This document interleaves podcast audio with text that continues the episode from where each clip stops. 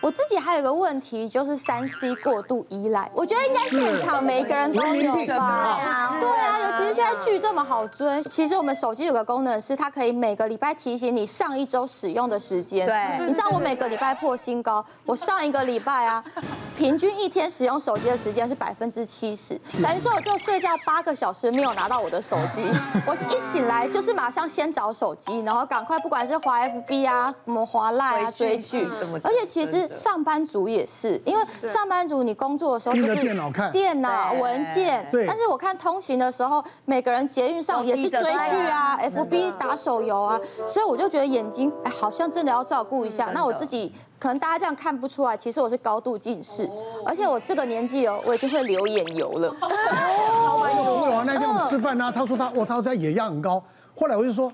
我看到你的时候，不管在吃饭，你也在看手机，对不对？聊聊天，你也在看手机，不时的拿手机。我说你眼压怎么不高嘛？真的，我就是啊，就算流眼油，然后就算很干涩，我还是要看手机。我就想说，那不行，那好像要来保养一下。然后我朋友就推荐我一个，哎，从日本来的日本原装进口的品牌，而且他还说这个是比较依照我们亚洲人的体质设计的。我想说，哎，好像可以来研究看看。就一研究发现，这里面有四大关键成分，它里面有叶黄素。然后有虾红素，有花青素，还有玉米黄素，就感觉好像蛮厉害的，对不对？然后日本人他们去研究了救急营养学，就是他们要把所有的成分比例都发挥到最棒最好。像我之前去日本的时候，他们畅销书上都是什么救急营养学，所以它这里面就有一个很特别的黄金比例，就是救急营养学的黄金比例。所以它里面呢最高成分的当然就是叶黄素啦，另外它还添加了蛮多的花青素，然后我自己用下来也觉得还不错的感觉。感觉，另外它里面我刚刚有说还有虾红素嘛，其实虾红素我不知道大家之前有没有吃过，我之前有试过其他的虾红素，吃起来哎打嗝的时候会有一个腥味，腥味。对，很可怕，因为是藻类萃取物会这样。可是因为它这个里面呢、啊，其实是使用没有污染的雨生红球藻，然后我自己吃下来之后，哎其实不会一点点腥味都没有，然后又因为它其实是软胶囊形式，因为我自己是很不会吞药，一般药丸我刚才已经吞了一颗了，对啊，对，我没有配水，就是吓到，吓到，我想。说奶哥刚刚怎么直接吞下去？因为我自己是很不会吞药，我都要切药，切小小的。但它这个因为是软胶囊，然后颗粒又很小，我自己觉得哎，一咕噜下去很好入喉，所以我就蛮愿意每天用它来保养。其实现在人最麻烦的这个问题就是三 C 的问题啊，我就分享一下我们办公室的同事，他们那个阿姨邻居的阿姨就在讲说，因为他们你知道长辈都很喜欢用赖传来传去，有没有？那传到最后就会觉得啊，就是很不舒服，然后就会觉得懵懵的。然后后来就会就开始就听说红萝卜很好，然后他们就开始煮哦，红萝卜汁，然后红萝卜炒肉丝，红萝卜炒蛋，然后红萝卜卤肉，就是每天都是红萝卜。然后后来因为他们被邻居说，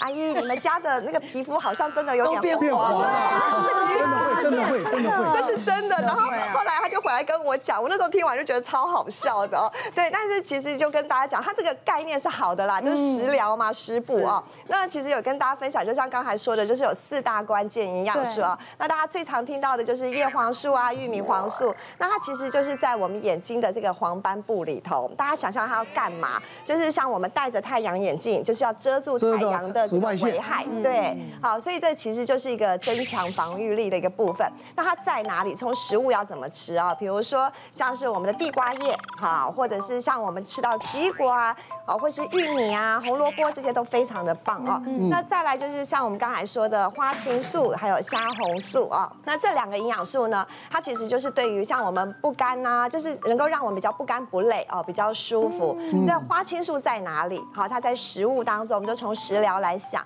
花青素其实在那个茄子、草莓，这个比较讨喜了，大家比较爱吃啊。对，那像山桑子，这 这些都是花青素很高的东西啊。那虾红素有什么？虾红素就是我们吃那个鲑鱼有没有？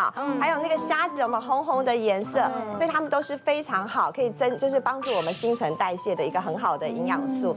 那我们自己其实像我有时候在临床就会观察到，就是很多的人他会在讲他的饮食内容嘛，你就会发现，如果他常常吃高丽菜，因为外食很容易就是高丽菜、豆芽菜，好，然后他会觉得舍不得买鲑鱼、虾子，因为贵嘛，然后舍不得买草莓，然后又觉得茄子怎么样？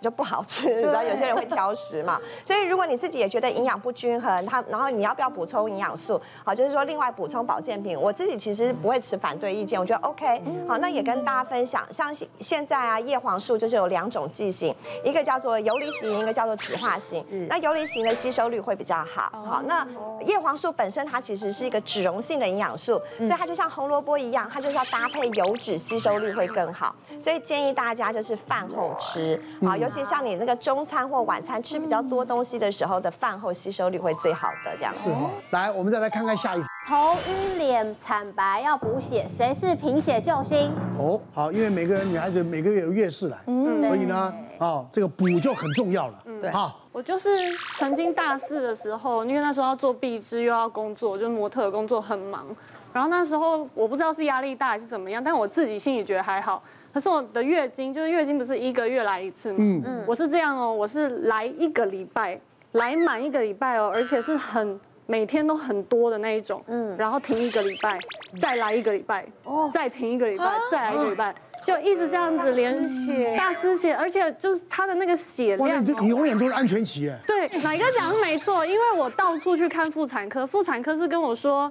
这就是一个没有排卵的一个征兆了。哪一个看到这个角度都对，觉得好烦啊，要死掉啊！基本常识啊。这流血流多了会，对，我们就觉得快死掉。我我每天就，而且那个血是像水龙头一样的那一种。天哪！是你做任何事情，你只要站起来，它就。那你不会害怕吗？当时不会啊，我就一直每天觉得我要死了。从小诊所开始，然后到大医院的，我都也去挂，嗯，就是各种妇产科都挂，而且没有用吗？看没有用，就是每一个都他都做检查，他说你都没有问题，因为他们一定要先照看里面有没有长什么东西。是啊，是啊，我是都没有啊，但是他就是一直这样子啊，就是都不会好，然后他会开药给你，然后你会马上停掉。可是时间就一样，又一个礼拜之后，他又继续又来，嗯，然后我就很难过，每天就是那种会起床，然后一看到内裤就又有血开始了，就会很很沮丧，我就想说，吸血鬼找到你最开心的，永远 不会断吹啊，取之不尽，断之不竭，不会断吹。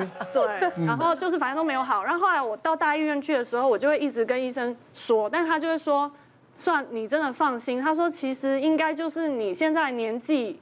还算小，所以月经失调是很正常的事情，你就不要去想它，你就当它是月经失调。然后我就说，那失血呢怎么办？我觉得我这样我会失血，对，我说我会失血流失啊，掉。对，那医生就把我的那个眼睑拉开来看，他要看一下，他说没有啊，你没有，他说你还是有血丝，没有惨白。他说如果你很怕，从可以从从这里看。对对对对对，他他拉我眼睑看，哇塞，哦，你很多血，惨白哦。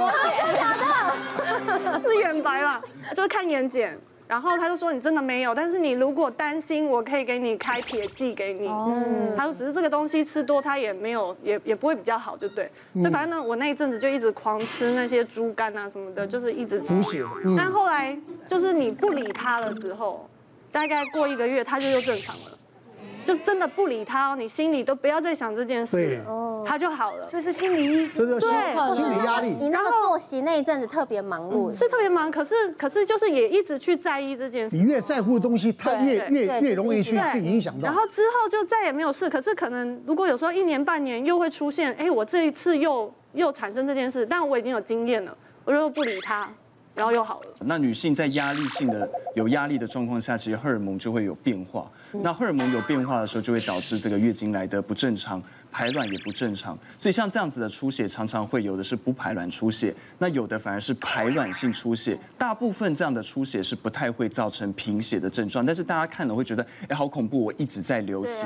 那另外的话，因为压力大的关系，其实有的时候会刺激到自律神经，那那个时候反而会容易年轻女生会有一些姿态性低血压，会觉得头晕这样子的状况。所以其实有些人会觉得自己像是贫血，但是其实不是。那我要讲的个案其实也是类似像这样的状况，它是一个。二十岁的年轻女生，那那个时候来的话，就是妈妈一起带来。那我问她说怎么不舒服，那是妈妈在回答。妈妈就说：哦，我们家这个女儿啊，应该是贫血，而且很严重。她每一次来月经的时候都说晕到不行，然后现在二十岁，现在要去打工上班，她反正一来月经就说呃不舒服，然后会晕，就没有办法上班了这样子。失血过多，对，失血过多。那实际上的话，那妈妈也说我我在家里有试着先帮她补铁啊，我帮她补铁，我还炖四物给她喝，没想到女儿不领情，喝了那个四物还吐出来这样子，所以妈妈很不高兴这样子。不过妈妈自己讲说，哎，我以前有那个子宫肌瘤，那也有贫血这样的症状，我女儿会不会也有子宫肌瘤？因为子宫肌瘤有可能遗传嘛，所以就请我帮她检查。那那年轻小女生，我帮她扫肚子的超音波，哎，子宫完全正常，哎，子宫其实就小小的，那子宫内膜也没有增厚这样的状况。别忘了订阅我们 YouTube 频道，并按下小铃铛，收看我们最新的影片。想要看更多精彩内容，快点选旁边的影片哦。